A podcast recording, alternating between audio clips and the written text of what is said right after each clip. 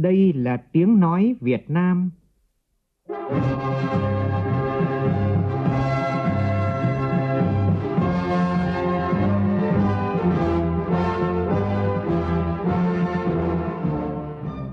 là tiếng nói Việt Nam, phát thanh từ Hà Nội, thủ đô nước Cộng hòa xã hội chủ nghĩa Việt Nam.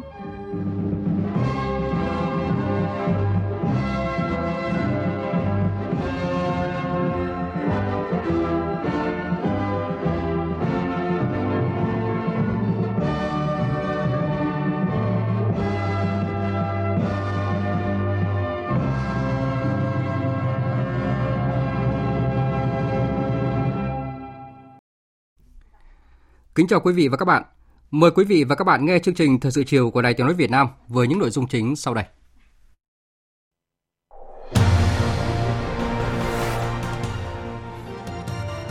Ba ngày liên tiếp, Việt Nam không có thêm ca mắc COVID-19 mới. Trong bối cảnh tình hình dịch bệnh đang có những dấu hiệu khả quan, nhiều địa phương đã bắt đầu tính tới việc cho học sinh trở lại trường từ tuần sau. Nhiều địa phương điều chỉnh thời gian tổ chức đại hội đảng bộ các cấp do ảnh hưởng của dịch COVID-19 khai mạc hội sách trực tuyến toàn quốc năm 2020. Đây là lần đầu tiên Ngày sách Việt Nam được tổ chức hoàn toàn trên không gian mạng để phòng chống dịch bệnh. Trong phần tin quốc tế, Mỹ tiếp tục là tâm dịch khi trong 24 giờ qua ghi nhận thêm gần 1.900 ca tử vong mới và hiện là quốc gia có số ca nhiễm và tử vong vì COVID-19 cao nhất thế giới. Chính phủ đoàn kết dân tộc Libya phát động cuộc tấn công quân đội miền Đông bất chấp dịch COVID-19 diễn biến phức tạp.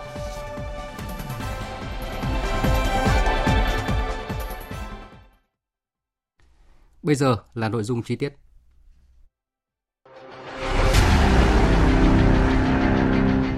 Đẩy lùi COVID-19, bảo vệ mình là bảo vệ cộng đồng.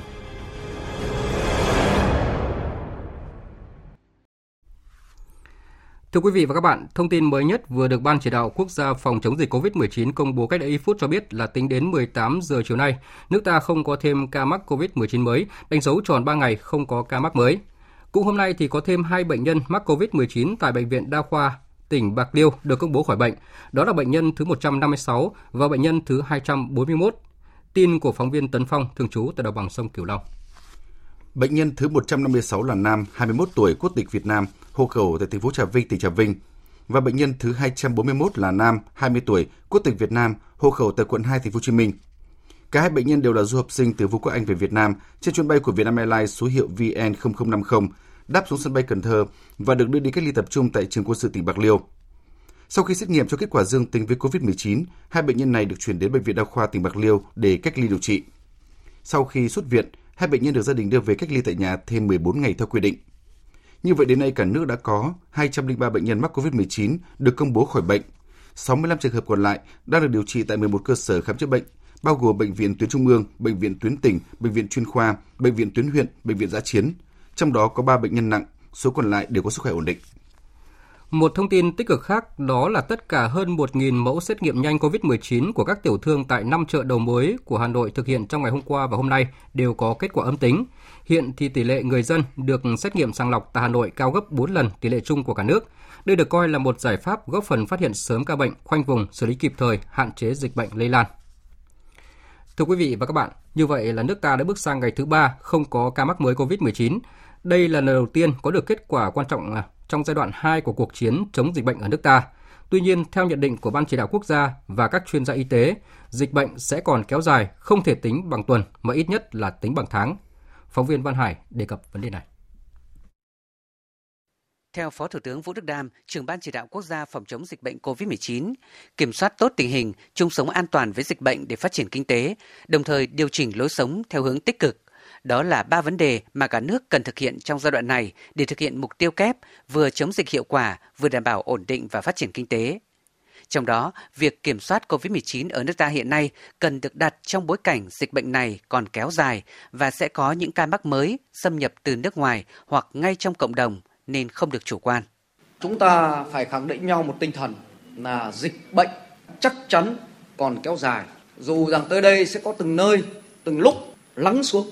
Cái thời gian kéo dài của dịch bệnh chắc chắn là không tính bằng tuần mà phải tính ít nhất bằng tháng. Và chúng ta như vậy phải tiếp tục chống dịch nhưng đồng thời phải ổn định và phải phát triển. và trong cái mục tiêu kép ấy thì vẫn phải quán triệt mục tiêu tuyệt đối trên hết đấy là phải kiểm soát được dịch bệnh không để dịch bệnh lây lan để chết nhiều người vì chắc chắn một nước đang phát triển như Việt Nam mà nhiều người nhiễm như các nước phương Tây thì chắc chắn tỷ lệ tử vong sẽ cao hơn.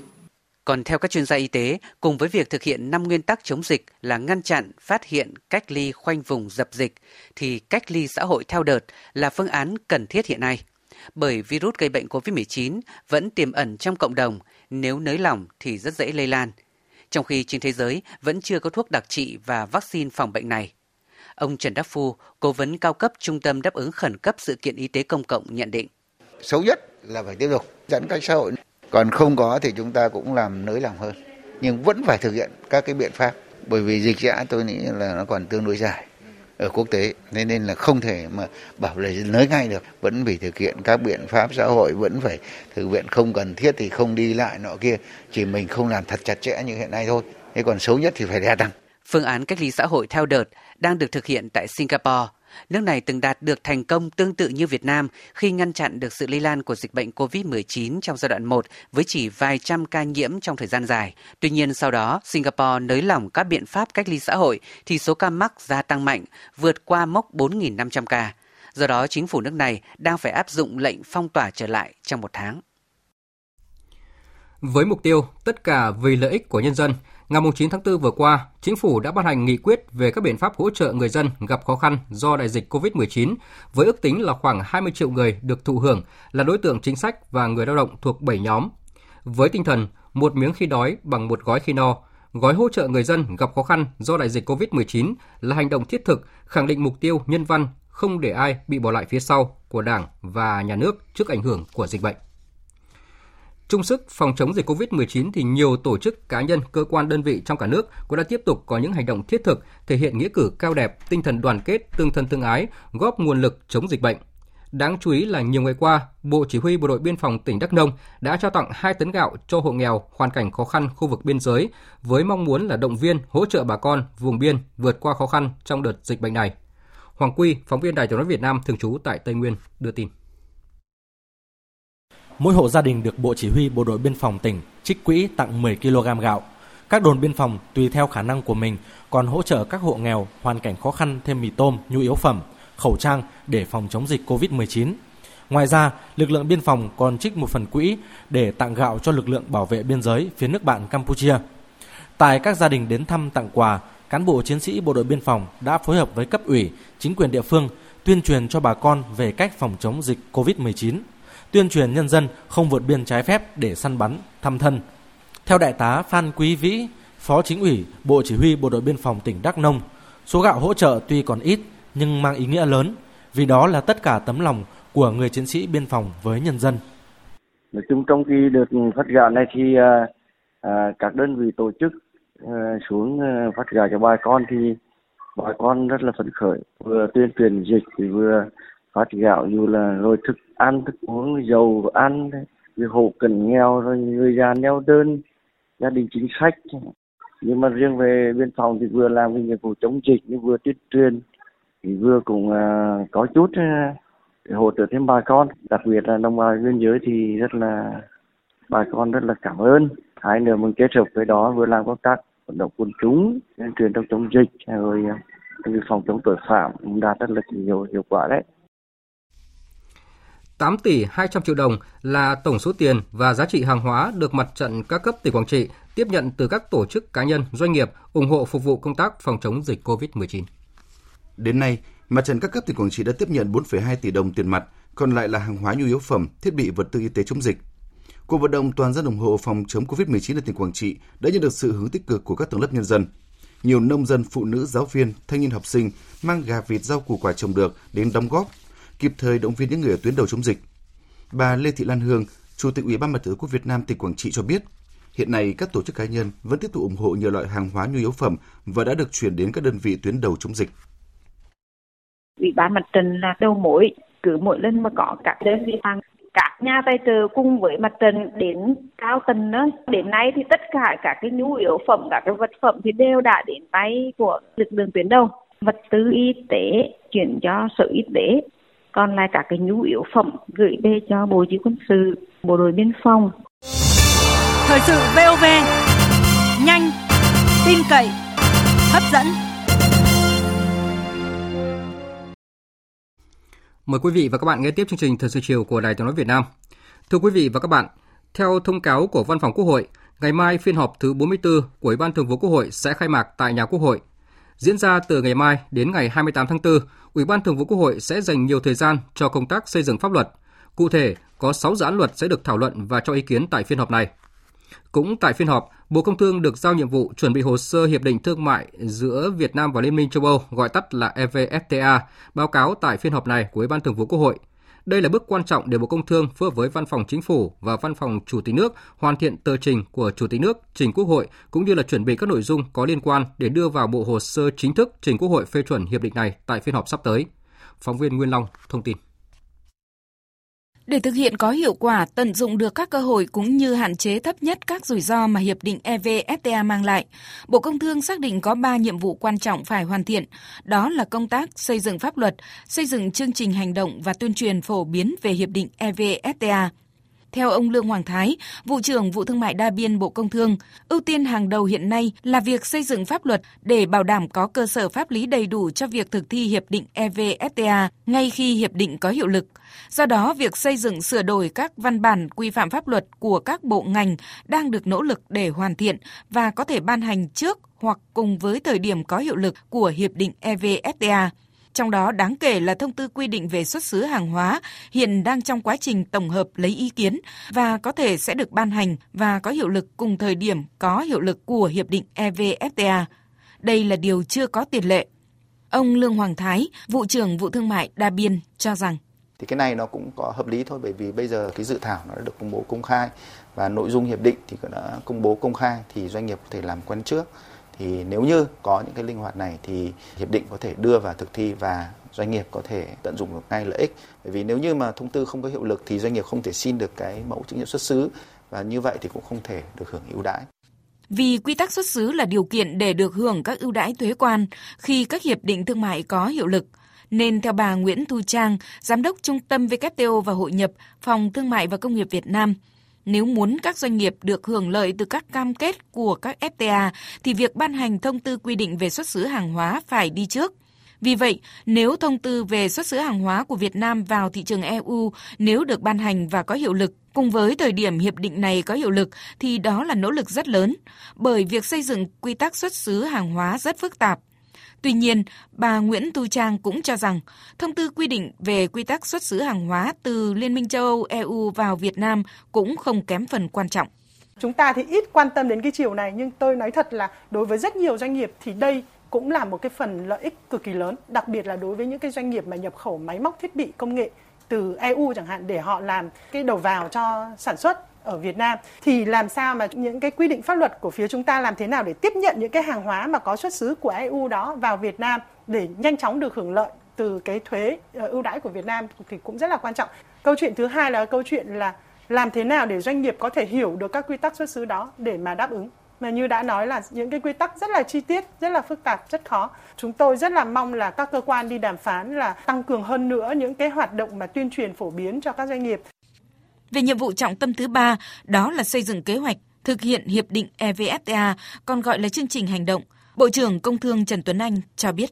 Cái chương trình hành động của chính phủ Việt Nam được Thủ tướng Chính phủ phê duyệt và ban hành. Trong đó không chỉ là những cái trách nhiệm nhiệm vụ mà chúng ta thống nhất trong hệ thống chính trị cũng như là dưới chỉ đạo của chính phủ cho các bộ, các ngành, các cơ quan tổ chức của chúng ta trong những nhiệm vụ trước mắt và cả những nhiệm vụ dài hạn trong cả những cái công tác giả soát chỉnh sửa đổi pháp luật để báo cáo quốc hội để thông qua cũng như trong các hoạt động về điều hành của chính phủ trong các mảng về phát triển kinh tế xã hội cũng như thực hiện các nhiệm vụ của chính phủ trong khuôn khổ của pháp luật. Không chỉ trong các việc tái cơ cấu lại nền kinh tế các ngành kinh tế quan trọng của chúng ta trong tham gia phát triển thị trường mới này trong khuôn khổ của hiệp định mà còn cả tiếp tục trong cái việc tiếp tục xây dựng phát triển thị trường trong nước và đảm bảo bảo vệ có hiệu quả những cái lợi ích của nền kinh tế, của các doanh nghiệp, của người dân ở trong nước trong quá trình thực thi cam kết hội nhập. Cái chương trình hành động này cũng sẽ là những cái cơ sở để cho Liên minh châu Âu sẽ phối hợp với chúng ta để tổ chức thực thi và giám sát cái việc thực thi. Hiệp định EVFTA chỉ cần được Quốc hội Việt Nam phê chuẩn và hai bên hoàn tất thủ tục thông báo theo quy định của hiệp định là sẽ chính thức có hiệu lực đối với cả EU và Việt Nam. và theo dự kiến, EVFTA sẽ có hiệu lực ngay từ đầu tháng 7 năm 2020 này. Trước những thông tin về việc điều hành xuất khẩu gạo của Bộ Công Thương thời gian qua, có nhiều ý kiến cho rằng thiếu sự phối hợp tham mưu của các bộ ngành liên quan. Bộ Công Thương cho biết đã nhận được văn bản của Bộ Tài chính báo cáo Thủ tướng Chính phủ về công tác quản lý tài chính đối với mặt hàng gạo. Bộ Công Thương khẳng định phương án điều hành xuất khẩu gạo trình Thủ tướng Chính phủ đã được Bộ Công Thương hai lần xin ý kiến các bộ ngành. Ý kiến tham gia của các bộ ngành đã được Bộ Công Thương tổng hợp, tiếp thu, giải trình đầy đủ trong báo cáo gửi Thủ tướng Chính phủ ngày 6 tháng 4 vừa qua. Các ý kiến mới đưa ra sau khi Thủ tướng Chính phủ đã kết luận và có ý kiến chỉ đạo về vấn đề xuất khẩu gạo sẽ được Bộ Công Thương tổng hợp, phân tích và báo cáo Thủ tướng Chính phủ trước ngày 25 tháng 4 tới đây. Và trong diễn biến liên quan, Bộ Công Thương đã vừa thành lập đoàn kiểm tra liên ngành về việc xuất khẩu gạo, trong đó có đại diện các bộ Tài chính, Nông nghiệp và Phát triển nông thôn, Công an và Hiệp hội Lương thực Việt Nam. Tổ công tác liên ngành được thành lập xuất phát từ những diễn biến phức tạp kể từ ngày các doanh nghiệp bắt đầu mở tờ khai đăng ký hạn ngạch xuất khẩu gạo qua hệ thống khai báo điện tử hải quan. Nhiệm vụ của đoàn kiểm tra liên ngành là làm việc với cơ quan hải quan và một số cơ quan có liên quan để nắm tình hình về lượng gạo tại các cảng, trên cơ sở đó xây dựng báo cáo Thủ tướng về tình hình xuất khẩu gạo tháng 4 năm nay và phương án điều hành xuất khẩu gạo trong tháng năm tới. Thời gian làm việc của đoàn liên ngành dự kiến từ hôm nay đến ngày 24 tháng 4 tới. Thời sự VOV nhanh, tin cậy, hấp dẫn.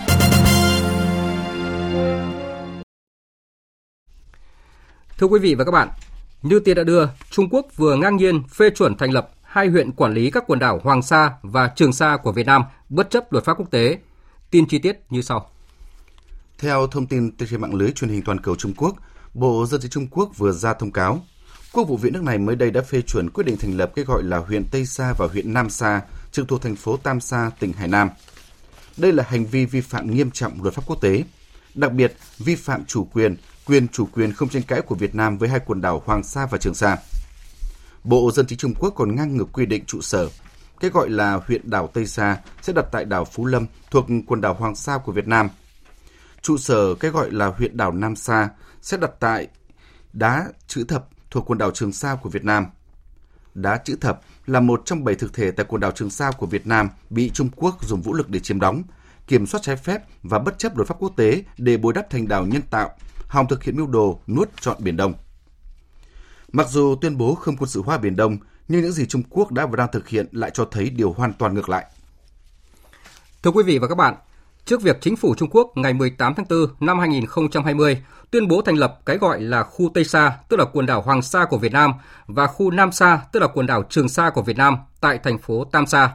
Hôm nay, người phát ngôn Bộ Ngoại giao Việt Nam Lê Thị Thu Hằng tuyên bố Việt Nam đã nhiều lần mạnh mẽ khẳng định Việt Nam có đầy đủ bằng chứng lịch sử và cơ sở pháp lý để khẳng định chủ quyền đối với hai quần đảo Hoàng Sa và Trường Sa.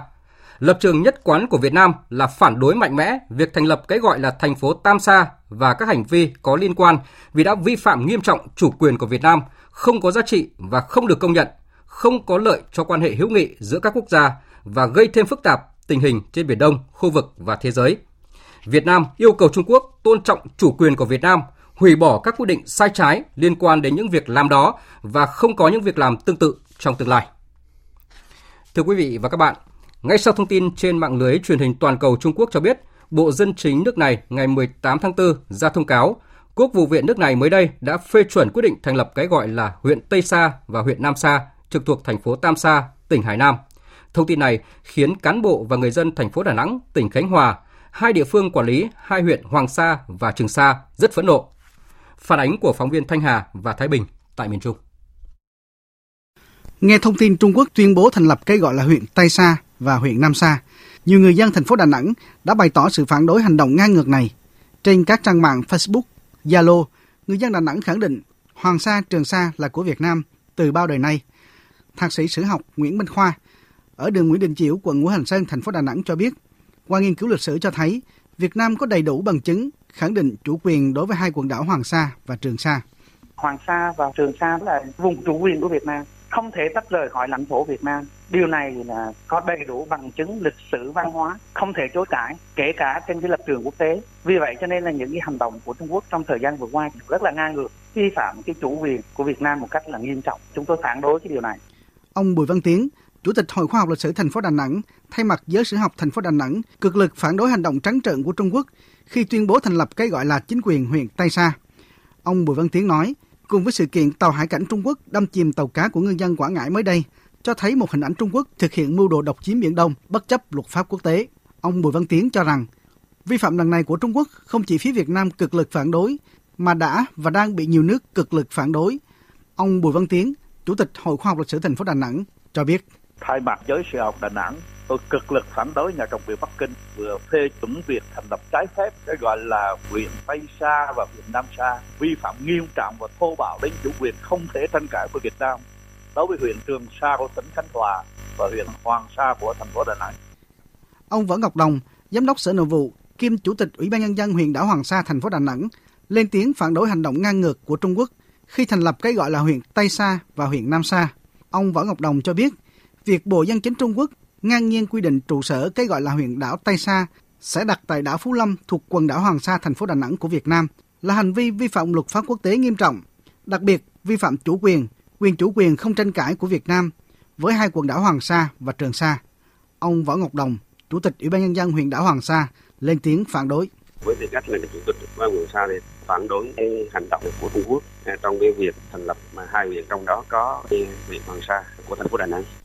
Ngư dân Mai Thành Phúc, Chủ tịch nghiệp đoàn nghề cá xã Phước Đồng, thành phố Nha Trang, tỉnh Khánh Hòa cho biết, ngư trường Hoàng Sa Trường Sa là ngư trường quen thuộc của nhiều thế hệ gia đình ông. Theo ông Phúc, Trung Quốc đã và đang có nhiều hành động leo thang nhằm độc chiếm Biển Đông.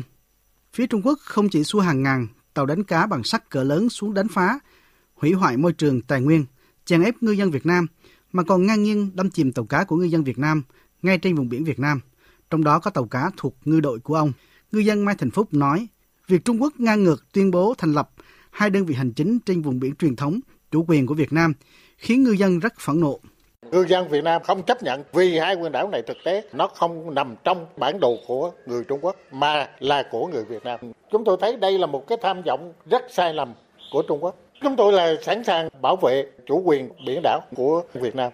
Ông Nguyễn Tấn Tuân, Chủ tịch Ủy ban Nhân dân tỉnh Khánh Hòa cho biết, huyện đảo Trường Sa được xây dựng ngày càng vững mạnh, trở thành chỗ dựa vững chắc cho ngư dân bám biển, bảo vệ chủ quyền. Chính quyền và nhân dân tỉnh Khánh Hòa phản đối hành vi vi phạm pháp luật của Trung Quốc khi tuyên bố thành lập cái gọi là huyện Nam Sa và huyện Tây Sa. Ông Nguyễn Tấn Tuân cho rằng việc làm này đã vi phạm luật pháp quốc tế, Công ước của Liên Hợp Quốc về luật biển năm 1982. Chúng tôi cũng đề nghị là phải chấm dứt ngay hành động sai phạm này. Chính quyền và nhân dân tỉnh Khánh Hòa à, tiếp tục à, động viên ngư dân À, ra khơi bám biển, vừa đánh bắt vừa bảo vệ chủ quyền biển đảo. Và chúng tôi cũng sẽ phấn đấu để xây dựng cho huyện đảo à, Trường Sa ngày càng vững mạnh, tiếp tục động viên nhân dân, cán bộ và chiến sĩ an tâm để mà sản xuất và chiến đấu để bảo vệ vững chắc chủ quyền biển đảo của quê hương đất nước. Thưa quý vị và các bạn, theo nhiều chuyên gia nghiên cứu về Biển Đông, việc Quốc vụ viện Trung Quốc phê chuẩn thành lập cái gọi là khu Tây Sa và khu Nam Sa trực thuộc thành phố Tam Sa, tỉnh Hải Nam hoàn toàn không có dị pháp lý vì những lý do sau đây. Theo chuyên gia nghiên cứu Biển Đông Hoàng Việt, thứ nhất, Trung Quốc hoàn toàn không có chủ quyền trên hai quần đảo Hoàng Sa và Trường Sa. Đã nhiều lần Việt Nam khẳng định chủ quyền đối với hai quần đảo này. Mới đây nhất, trong công hàm gửi lên Liên Hợp Quốc ngày 30 tháng 3 năm 2020, chính phủ Việt Nam đã nhắc lại, Việt Nam có đầy đủ chứng cứ lịch sử và cơ sở pháp lý để khẳng định chủ quyền đối với quần đảo Hoàng Sa và quần đảo Trường Sa, phù hợp với các quy định của luật pháp quốc tế. Việt Nam khẳng định Công ước của Liên Hợp Quốc về luật biển năm 1982 là cơ sở pháp lý duy nhất quy định toàn diện và triệt để về phạm vi quyền được hưởng vùng biển giữa Việt Nam và Trung Quốc. Theo đó, Việt Nam đã có chủ quyền lâu đời trên hai quần đảo này và được chứng minh bằng các bằng chứng lịch sử và pháp lý. Thứ hai, mặc dù Trung Quốc đang chiếm đóng toàn bộ quần đảo Hoàng Sa và bảy cấu trúc thuộc Trường Sa, nhưng vì Trung Quốc đã sử dụng vũ lực để chiếm đóng nên đã vi phạm luật quốc tế, cụ thể là điều 2 của Hiến trương Liên Hợp Quốc. Theo đó, tất cả các quốc gia thành viên Liên Hợp Quốc từ bỏ đe dọa bằng vũ lực hoặc sử dụng vũ lực trong quan hệ quốc tế nhằm chống lại sự bất khả xâm phạm về lãnh thổ hay nền độc lập chính trị của bất kỳ quốc gia nào cũng như bằng cách khác trái với những mục đích của Liên Hợp Quốc. Thứ ba, tuyên bố này của Trung Quốc cũng vi phạm luật biển quốc tế, trong đó có Công ước luật biển của Liên Hợp Quốc năm 1982.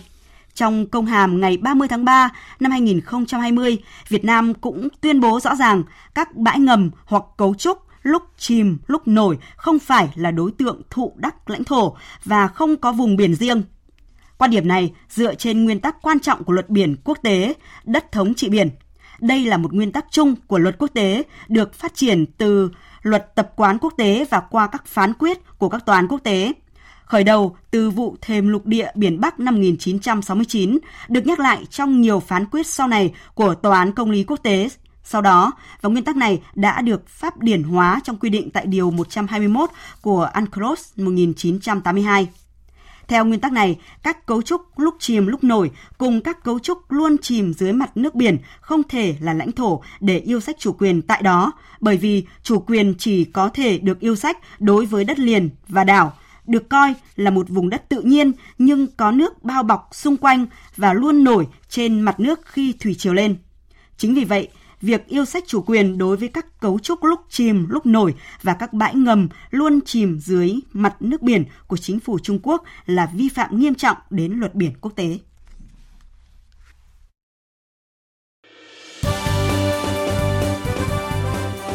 Thời sự tiếng nói Việt Nam Thông tin nhanh Bình luận sâu Tương tác đa chiều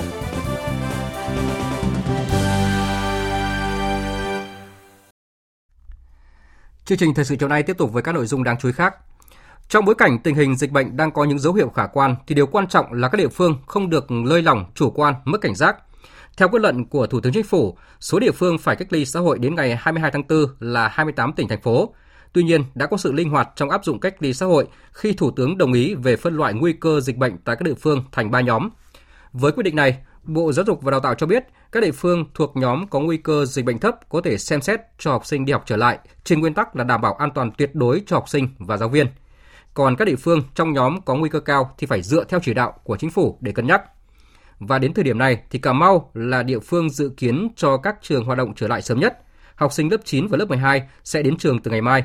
Phần lớn các tỉnh thành còn lại thì dự kiến từ đầu tháng 5 tới. Phóng viên Trần Hiếu, thường trú tại khu vực đồng bằng sông Cửu Long, thông tin.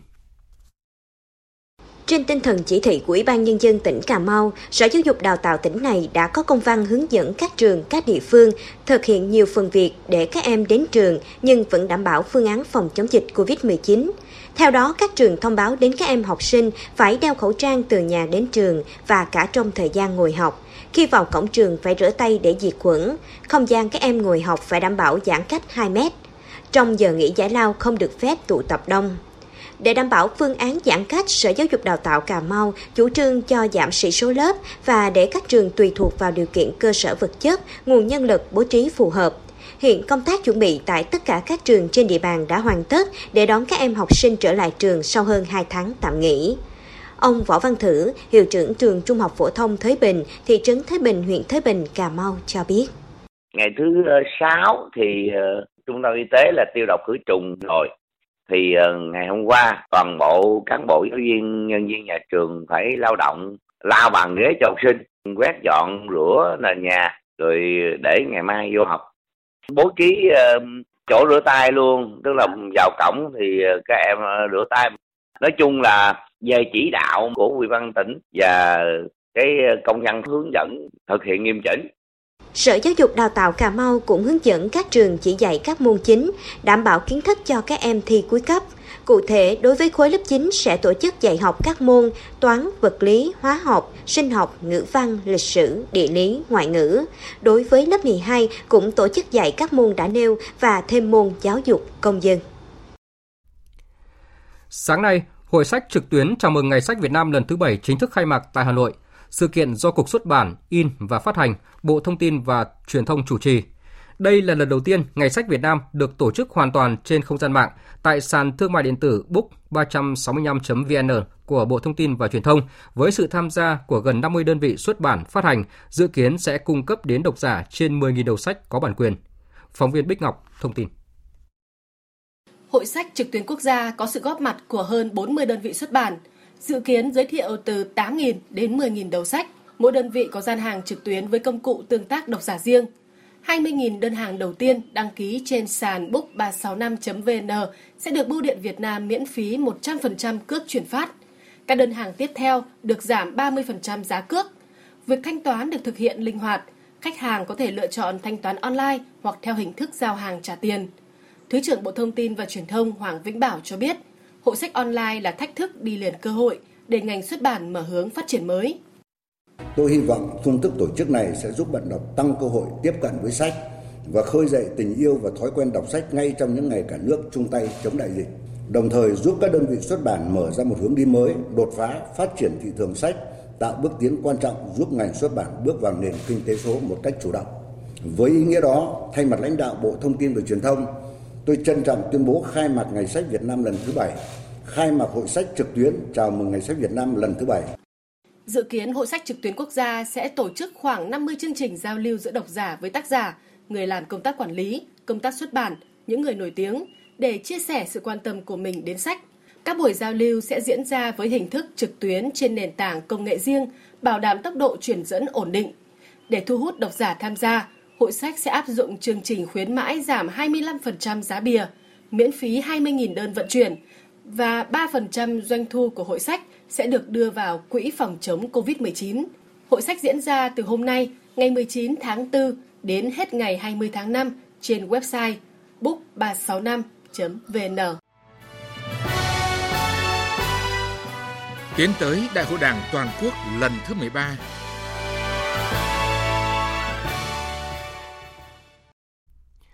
Thưa quý vị và các bạn, theo chỉ thị 35 của Bộ Chính trị về việc tổ chức Đại hội Đảng bộ các cấp tiến tới Đại hội đại biểu toàn quốc lần thứ 13 của Đảng, thời gian tiến hành Đại hội đại biểu Đảng bộ cơ sở sẽ bắt đầu từ tháng 4 và hoàn thành trước ngày 30 tháng 6.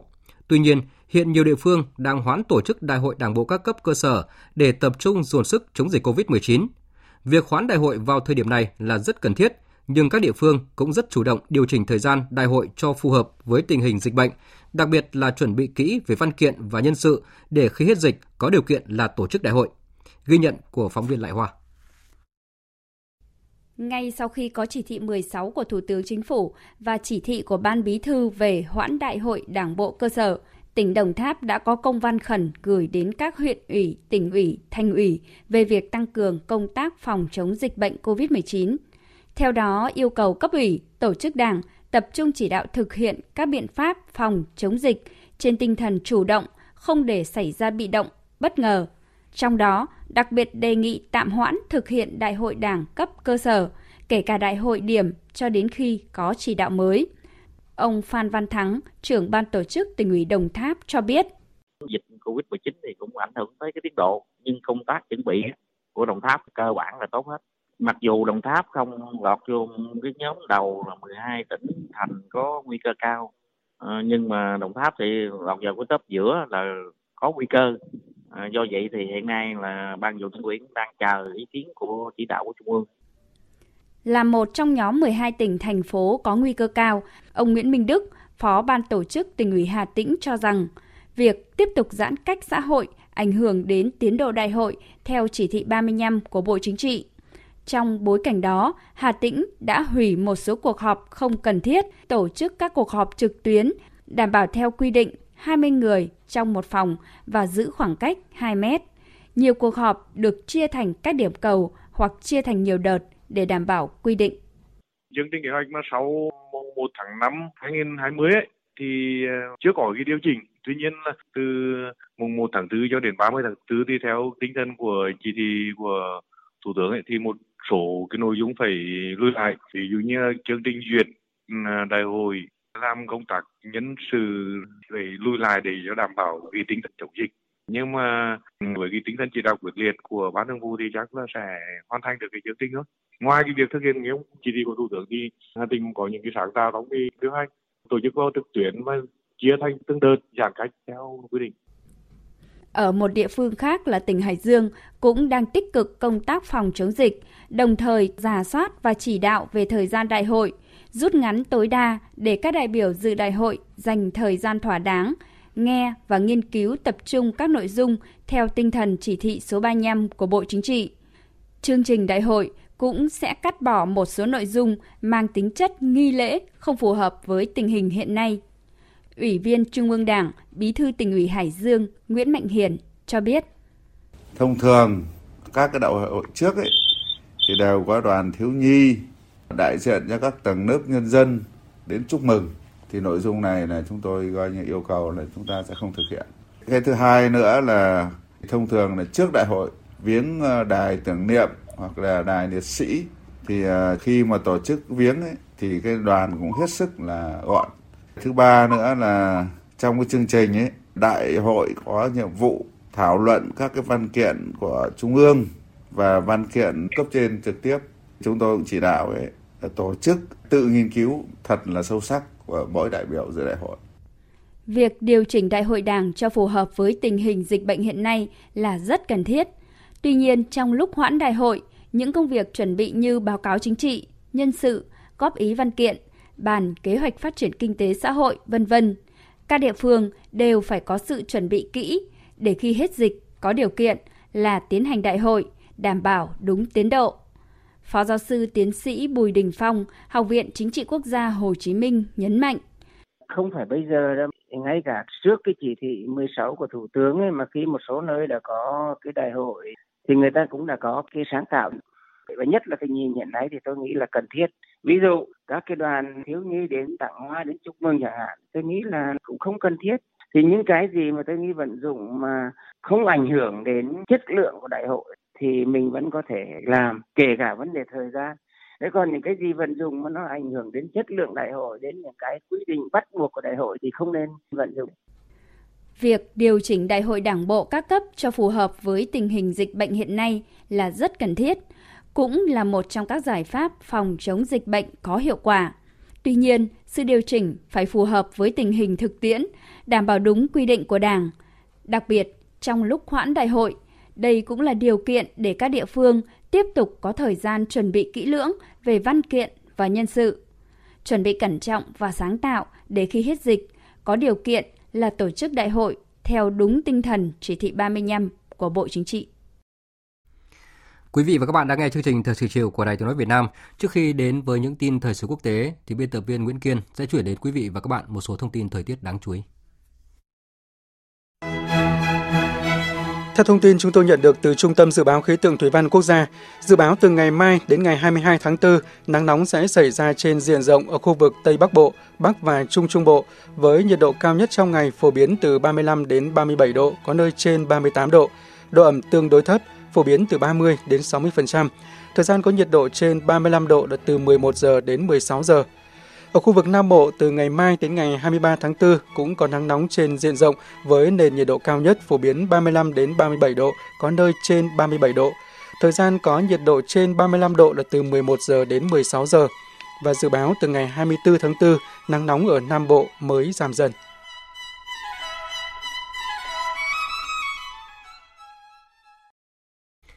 Bây giờ sẽ là phần tin quốc tế. Bất chấp việc quốc tế kêu gọi ngừng mọi cuộc giao tranh để dồn lực cho cuộc chiến chống Covid-19, tình hình chiến sự giữa các bên đối địch tại Libya vẫn diễn ra ác liệt xuất phát từ cả hai phía. Chính phủ đoàn kết Libya được quốc tế công nhận và lực lượng vũ trang thuộc chính quyền miền Đông do tướng Haftar chỉ huy. Tổng hợp của biên tập viên Đình Nam. Vụ giao tranh mới nhất diễn ra khi quân đội chính phủ đoàn kết Libya ở thủ đô Tripoli được quốc tế công nhận phát động một cuộc tấn công quy mô nhằm vào khu vực Tahuna, một căn cứ có vai trò hỗ trợ hậu phương quan trọng cho các lực lượng vũ trang miền Đông, cách thủ đô Tripoli 65 km. Theo chính phủ đoàn kết Libya, trong đợt tấn công này, họ đã sử dụng cả không lực với 17 cuộc không kích yểm trợ nhằm vào các căn cứ quân sự ở Tahuna. Báo cáo hôm nay cho biết, cuộc tấn công đã tiêu diệt được ít nhất 8 tay súng và bắt giữ được hơn 100 người thuộc lực lượng miền Đông. Ngoài ra, phía chính phủ đoàn kết Libya còn thu được nhiều xe và thiết bị quân sự. Tuy nhiên, phía lực lượng miền Đông đã bác bỏ các báo cáo khẳng định cuộc tấn công của quân chính phủ đoàn kết Libya vào Tahuna đã thất bại khi các tay súng thuộc lực lượng này không thể vào được khu vực và một máy bay không người lái đã bị bắn hạ. Cuộc giao tranh ở Libya diễn ra trong bối cảnh Tổng thư ký Liên Hợp Quốc Antonio Guterres và Tổ chức Y tế Thế giới WHO đã đưa ra lời kêu gọi ngừng mọi cuộc giao tranh và xung đột tại các quốc gia nhằm tập trung mọi nguồn lực cho cuộc chiến chống dịch bệnh COVID-19. Tổng thư ký Liên Hợp Quốc cho biết. Thế giới của chúng ta phải đối mặt với một kẻ thù chung, COVID-19. Dịch bệnh không liên quan quốc tịch hay sắc tộc, phe phái hay đức tin. Nó tấn công tất cả, liên tục và không ngừng nghỉ. Trong khi đó, xung đột vũ trang vẫn hoành hành ở khắp nơi trên thế giới. Phụ nữ và trẻ em, người khuyết tật, người già là những đối tượng dễ bị tổn thương nhất. Có nguy cơ phải trả giá cao nhất. Vì vậy, hãy chấm dứt chiến tranh và cùng chiến đấu với đại dịch COVID-19 vốn đang tàn phá thế giới của chúng ta. Liên đoàn Ả Rập cũng đã kêu gọi các bên Libya ngừng bắn ngay lập tức và các quốc gia hỗ trợ cho các bên đối địch tại Libya phải có trách nhiệm về điều này. Tuy nhiên, khi các cuộc đàm phán giữa hai bên bị đình trệ, thì các cuộc giao tranh tại Libya diễn ra là điều khó tránh khỏi. Mỹ gỡ bỏ lệnh hạn chế ở một số bang. Thổ Nhĩ Kỳ vượt Iran trở thành nước có nhiều ca nhiễm nhất Trung Đông và đảo Cook tuyên bố là vùng không dịch COVID-19. Đây là những thông tin đáng chú ý về dịch COVID-19 trong vòng 24 giờ qua trên toàn cầu. Tổng hợp của biên tập viên Đình Nam. Tính đến trưa nay, thế giới đã ghi nhận hơn 2 triệu 3 nghìn ca mắc bệnh, 160.000 trường hợp tử vong vì COVID-19. Mỹ là quốc gia đứng đầu thế giới về tổng số ca mắc bệnh với hơn 700.000 trường hợp, lẫn số ca tử vong là 39.000 trường hợp. Tuy nhiên, tình hình dịch bệnh tại một số bang của nước này đã có dấu hiệu chững lại và có chiều hướng thuyên giảm. Hôm qua, Tổng thống Mỹ Donald Trump cho biết một số bang của nước này sẽ bắt đầu mở cửa từ ngày mai, 20 tháng 4. Texas và Vermont cho phép một số các doanh nghiệp sẽ mở cửa trở lại vào ngày mai 20 tháng 4, song sẽ vẫn phải duy trì các biện pháp giãn cách xã hội phù hợp. Montana sẽ bắt đầu dỡ bỏ các hạn chế vào ngày 24 tháng 4, trong khi Ohio, Bắc Dakota và Idaho đã khuyên các doanh nghiệp không thiết yếu nên chuẩn bị cho giai đoạn mở cửa trở lại, bắt đầu từ ngày 1 tháng 5 tới. Nhà lãnh đạo Mỹ khẳng định việc xét nghiệm COVID-19 của nước Mỹ đang ngày càng tốt hơn. Còn tại Italia, trong 24 giờ qua, nước này đã ghi nhận 482 trường hợp tử vong vì COVID-19, nâng tổng số ca tử vong tại đây lên hơn 23.000 người. Đây là mức tăng theo ngày thấp nhất tại Italia trong vòng một tuần qua kể từ ngày 12 tháng 4. Tuy nhiên, khác với Italia, tình hình dịch bệnh tại Anh đang có dấu hiệu xấu đi khi 7 ngày liên tiếp ghi nhận số ca tử vong cao nhất tại châu Âu với gần 900 trường hợp trong ngày hôm qua. Các chuyên gia y tế công cộng của nước này cảnh báo tỷ lệ tử vong vì COVID-19 tại Anh có thể cao nhất châu Âu, ước tính vào khoảng 40.000 người sau khi kết thúc giai đoạn bùng phát đầu tiên của đại dịch. Trong đó, số nạn nhân trong các nhà dưỡng lão Anh có thể lên tới 7.500 người. Hiện chính phủ Anh tuyên bố sẽ thực hiện 100.000 lượt xét nghiệm COVID-19 trong một ngày đến cuối tháng 4, cao hơn 5 lần so với tốc độ hiện tại. Trong khi tại Tây Ban Nha, Thủ tướng Pedro Sanchez hôm qua đã phải thông báo sẽ gia hạn lệnh phong tỏa toàn quốc đến ngày 9 tháng 5 tới nhằm ngăn chặn sự lây lan của COVID-19. Tại Trung Đông, Thổ Nhĩ Kỳ hôm qua đã vượt Iran để trở thành quốc gia có số ca nhiễm nhiều nhất khu vực với hơn 82.000 ca nhiễm. Chỉ trong 24 giờ qua, nước này đã ghi nhận thêm 3.783 trường hợp nhiễm mới và 121 trường hợp tử vong. Bộ Nội vụ Thổ Nhĩ Kỳ cho biết sẽ kéo dài các biện pháp giới hạn đi lại giữa 31 thành phố thêm 15 ngày nữa, bắt đầu từ đêm qua. Đại dịch COVID-19 hiện đang hoành hành ở hơn 200 quốc gia và vùng lãnh thổ trên thế giới.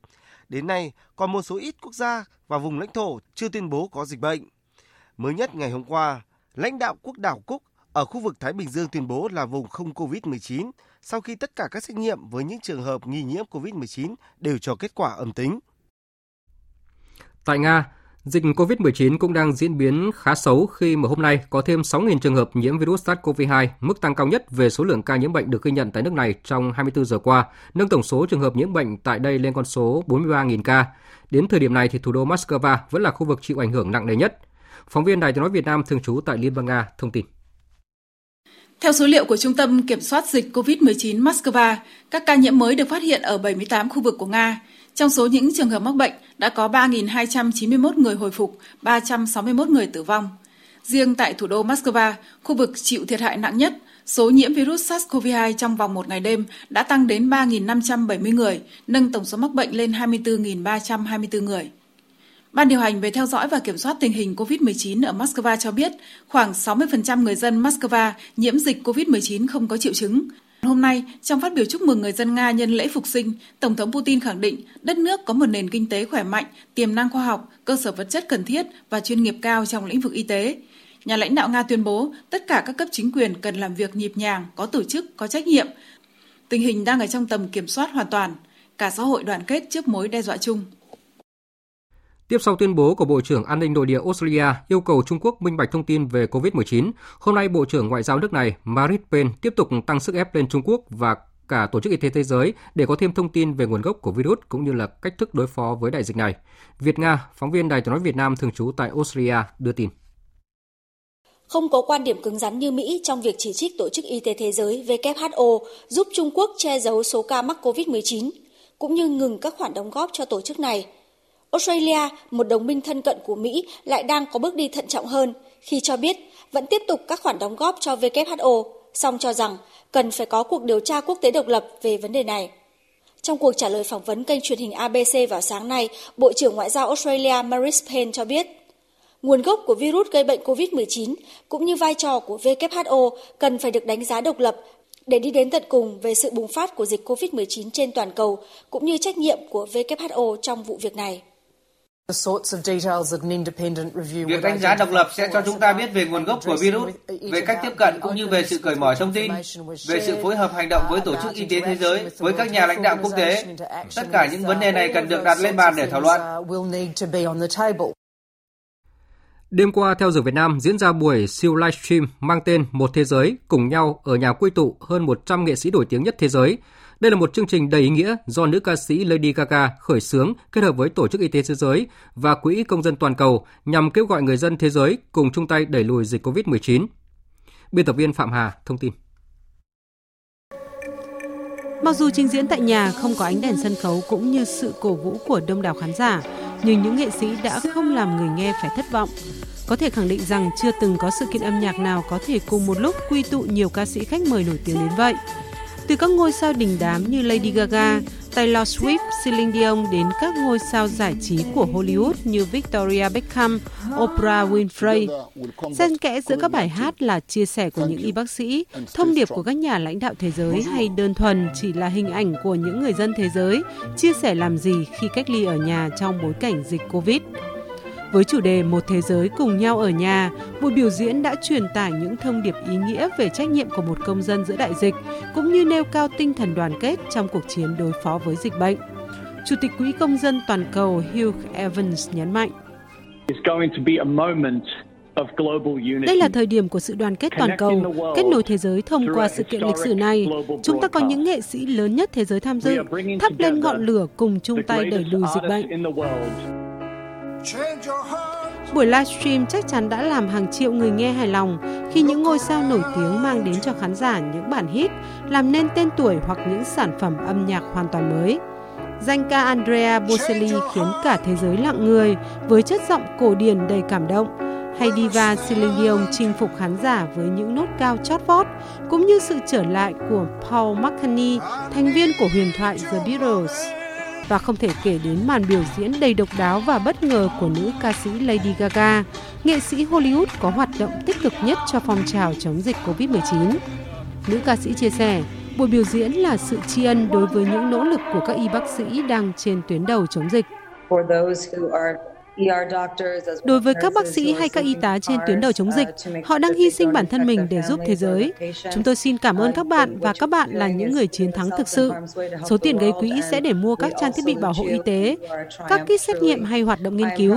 Đây là nỗ lực của toàn cầu ủng hộ Tổ chức Y tế Thế giới chống lại đại dịch, cũng như ngăn ngừa các đại dịch khác trong tương lai. Dự án đã gây quỹ được hơn 35 triệu đô la Mỹ và chắc chắn sẽ không chỉ dừng ở con số này sau buổi biểu diễn. Trong lúc cả thế giới đang oàn mình chống lại loại virus nguy hiểm này, hành động ý nghĩa của các nghệ sĩ không đơn thuần chỉ là nguồn hỗ trợ thiết thực, mà còn tiếp thêm động lực, tinh thần và niềm tin cho người dân thế giới trong cuộc chiến chống đại dịch COVID-19.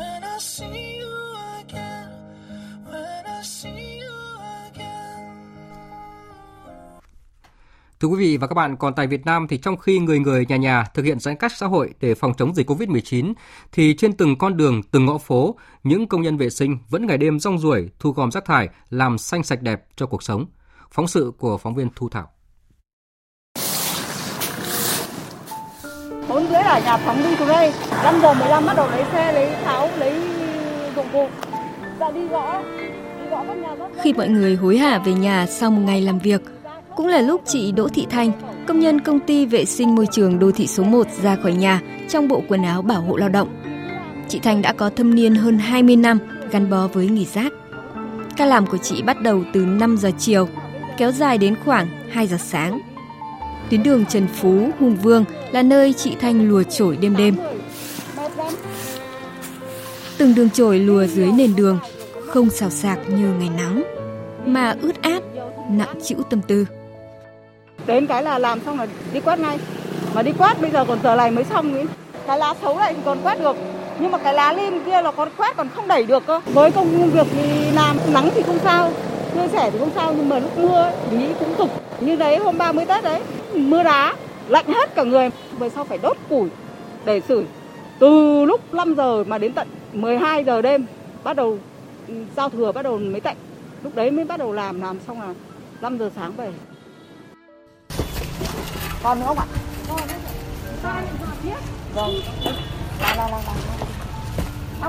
Nghề rắc khổ, lấy đêm làm ngày. Nhưng chị Đan Thị Mỹ Hạnh, công ty môi trường Ba Đình lại nói về công việc với lòng biết ơn. Bởi chính nghề nhọc nhằn này đã giúp chị có thu nhập trang trải cuộc sống. Chồng chị Hạnh làm việc cho một công ty tư nhân, mùa dịch nghỉ làm không lương. Cả nhà chỉ biết trông cậy vào đồng lương ít ỏi của chị. Chị Hạnh tâm sự, kể từ khi Việt Nam công bố dịch Covid-19 và thành phố Hà Nội chính thức có ca nhiễm đầu tiên, bản thân chị cùng các anh chị em trong tổ không tránh khỏi cảm giác lo lắng hoang mang. Nhưng đã là cái nghiệp, đi qua những bất an, với các chị, những góc phố sạch đẹp ấy chính là niềm vui. Mọi người cách ly ở nhà cái mùa này mà đi làm thì tất nhiên là cũng sợ, cũng rất là sợ nhưng mà công việc làm thì mình vẫn cứ phải làm thôi. Kể cả có như thế nào đi chăng nữa thì mình, mình vẫn cứ phải hoàn thành công việc của mình. Nói chung là cũng chỉ muốn làm sao cho dịch cho nó nhanh hết để cho mọi người đỡ khổ mà cảm thấy là cũng ờ, thoải mái. Tưởng chừng công việc đơn giản chỉ là quét, hốt và đầy. Nhưng khi theo chân những người trang điểm cho thành phố, mới thấy không phải ai cũng làm được. Bởi khoảng thời gian làm việc khắc nghiệt, bất chấp thời tiết, cùng với đó là rất nhiều các loại rác thải, từ xác động vật, thức ăn hôi thiêu đến rác thải y tế. Vất vả độc hại là vậy, nhưng khi được hỏi tại sao lại không chọn cho mình một ngành nghề khác, chị Nguyễn Thị Phương Lan, phụ trách vệ sinh môi trường khu phố Chu Văn An Lê Trực mỉm cười. Ai cũng chọn cho mình việc nhẹ nhàng, còn gian khổ vất vả thì dành cho ai? Gắn bó gần 30 năm đến đây rồi, rất là vất vả đấy. Công công việc này thì quá là vất vả chứ vậy là không.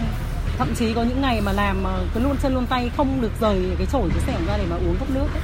Ừ. Nhưng mà vẫn cứ cố nói chung là thì cuộc sống mình vẫn phải làm thôi mà cũng là yêu ngành yêu nghề rất là yêu nghề đấy yêu nghề muốn uh, cho thành phố luôn luôn uh, xanh sạch đẹp không thể phủ nhận một phần vì miếng cơm manh áo nhưng nếu không có tình yêu nghề không có tinh thần hy sinh công hiến vì một thành phố xanh sạch đẹp thì những công nhân vệ sinh môi trường như chị Lan, chị Hạnh hay chị Thanh không trụ với cái nghề làm bạn với rác Đêm đã về khuya, phố chỉ còn những người lao công cần mẫn dưới màn sương, cùng tiếng chổi tre, hùa đều, lầm lũi. Chỉ ít giờ nữa thôi, ngày mới lại bắt đầu. Thành phố lại thức dậy với những con phố sạch sẽ, bình yên. Mùa dịch, nỗi lo lắng có thể khiến cho niềm vui dần thưa vắng. Nhưng ở những con phố nhỏ đêm đêm, các anh chị lao công vẫn âm thầm, gom góp niềm vui, làm đẹp cho đời bằng việc làm nhỏ bé của mình. Thưa quý vị và các bạn, những hành đẹp về công nhân vệ sinh vẫn ngày đêm làm xanh sạch đẹp cho cuộc sống cũng đã thể hiện quyết tâm chống dịch COVID-19 của toàn dân tộc Việt Nam. Và tiếp tục chương trình thời sự chiều nay sẽ là những thông tin thể thao.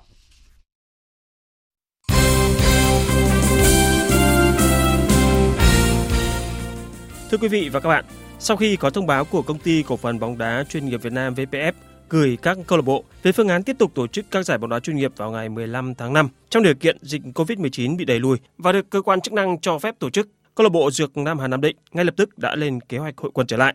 Ông Nguyễn Văn Dũng, trợ lý huấn luyện viên câu lạc bộ Dược Nam Hà Nam Định cho biết. Khi nhận được cái ờ, thông báo chính thức của ban tổ chức giải là đến 15 ờ, ngày 15 tháng 5 sẽ đá trận ờ, cúp quốc gia thì ờ, sang tuần tới là chúng tôi cùng với tất cả các cầu thủ là sẽ tập trung 100%. Cột mốc 15 tháng 5 được đề ra cho phương án dự kiến của VPF.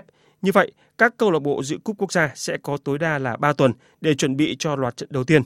10 cặp đấu với sự góp mặt của 20 đội bóng chuyên nghiệp sẽ diễn ra dự kiến trong 2 ngày. Quý vị và các bạn thân mến, vào lúc này thì nhiều vận động viên đang luyện tập ở nhà để sẵn sàng chuẩn bị cho các mục tiêu của mình khi mà các giải đấu thể thao quay trở lại. Ngoài việc rèn luyện sức khỏe thì các vận động viên đều không quên gửi những thông điệp đến toàn thể người yêu thể thao về phòng chống dịch bệnh COVID-19. Thưa quý vị và các bạn, xin chuyển sang những tin tức thể thao quốc tế đáng chú ý. Liên đoàn bóng đá châu Âu UEFA đã lên kế hoạch chi tiết để đưa Champions League 2019-2020 sớm trở lại và tìm ra nhà vô địch trong thời gian ngắn nhất. Hiện tại Champions League 2019-2020 mới đi đến vòng 1/8 và vẫn còn 4 cặp đấu chưa đá trận lượt về. Theo tiết lộ của Sky Sports Italia, Liên đoàn bóng đá châu Âu đã lên kế hoạch đưa Champions League trở lại vào tháng 8, diễn ra từ ngày 7 đến 31 tháng 8 để tìm ra nhà vô địch. Liên đoàn bóng đá châu Âu sẽ họp nhóm các thành viên, các câu lạc bộ trong tuần tới để chốt kế hoạch. Do ảnh hưởng của dịch bệnh COVID-19 cho tới thời điểm này, đã có tới 9 chặng đua của F1 không thể diễn ra theo đúng kế hoạch. Ban tổ chức cuộc đua F1 đã hủy chặng mở màn ở Austria và sau đó là Monaco, trong khi các chặng Trung Quốc, Bahrain, Việt Nam, Hà Lan, Tây Ban Nha, Azerbaijan và Canada bị hoãn và chưa rõ ngày trở lại. Dự báo thời tiết Phía Tây Bắc Bộ có mây, chiều tối và đêm có mưa rào và rông vài nơi, ngày nắng nóng, gió nhẹ, nhiệt độ từ 22 đến 37 độ, có nơi dưới 22 độ. Phía Đông Bắc Bộ có mây, chiều tối và đêm có mưa rào, ngày nắng, gió nhẹ, nhiệt độ từ 22 đến 33 độ, riêng khu Đông Bắc từ 27 đến 30 độ. Các tỉnh từ Thanh Hóa đến Thừa Thiên Huế có mây, chiều tối và đêm có mưa rào và rông vài nơi, ngày nắng nóng, gió nhẹ. Trong cơn rông có khả năng xảy ra lốc xét mưa đá và gió giật mạnh, nhiệt độ từ 23 đến 37 độ. Các tỉnh ven biển từ Đà Nẵng đến Bình Thuận, chiều tối và đêm có mưa rào và rông vài nơi, ngày nắng, phía Bắc nắng nóng, gió đông cấp 2, cấp 3, nhiệt độ từ 23 đến 37 độ. Tây Nguyên có mây, chiều tối và đêm có mưa rào và rông vài nơi, ngày nắng có nơi nắng nóng, gió đông cấp 2, cấp 3, nhiệt độ từ 20 đến 35 độ, có nơi trên 35 độ. Nam Bộ có mây, chiều tối và đêm có mưa rào và rông vài nơi, ngày nắng nóng, gió đông cấp 2, cấp 3, nhiệt độ từ 24 đến 37 độ. Khu vực Hà Nội có mây, đêm có mưa rào vài nơi, ngày nắng, gió nhẹ, nhiệt độ từ 23 đến 33 độ. Dự báo thời tiết biển. Bắc Vịnh Bắc Bộ có mưa vài nơi, tầm nhìn xa trên 10 km, gió Nam cấp 5. Nam Vịnh Bắc Bộ và vùng biển từ Quảng Trị Quảng Ngãi không mưa, tầm nhìn xa trên 10 km, gió Đông Nam đến Nam cấp 4, cấp 5 khu vực Bắc Biển Đông, khu vực quần đảo Hoàng Sa thuộc thành phố Đà Nẵng và vùng biển từ Bình Định đến Ninh Thuận không mưa, tầm nhìn xa trên 10 km, gió Đông Nam cấp 3, cấp 4. Vùng biển từ Bình Thuận Cà Mau không mưa, tầm nhìn xa trên 10 km, gió Đông cấp 4. Vùng biển từ Cà Mau đến Kiên Giang không mưa, tầm nhìn xa trên 10 km, gió Đông đến Đông Nam cấp 3, cấp 4. Khu vực Nam Biển Đông và khu vực quần đảo Trường Sa thuộc tỉnh Khánh Hòa không mưa, tầm nhìn xa trên 10 km, gió Đông đến Đông Bắc cấp 4, cấp 5. Khu vực giữa Biển Đông và Vịnh Thái Lan có mưa rào và rông vài nơi, tầm nhìn xa trên 10 km, gió nhẹ. Thông tin dự báo thời tiết vừa rồi đã kết thúc chương trình thời sự chiều nay của Đài Tiếng nói Việt Nam. Chương trình do các biên tập viên Nguyễn Cường, Nguyễn Hằng và Thu Hằng thực hiện với sự tham gia của phát thanh viên Đoàn Hùng và kỹ thuật viên Hồng Vân. Chịu trách nhiệm nội dung Lê Hằng. Kính chào tạm biệt và hẹn gặp lại.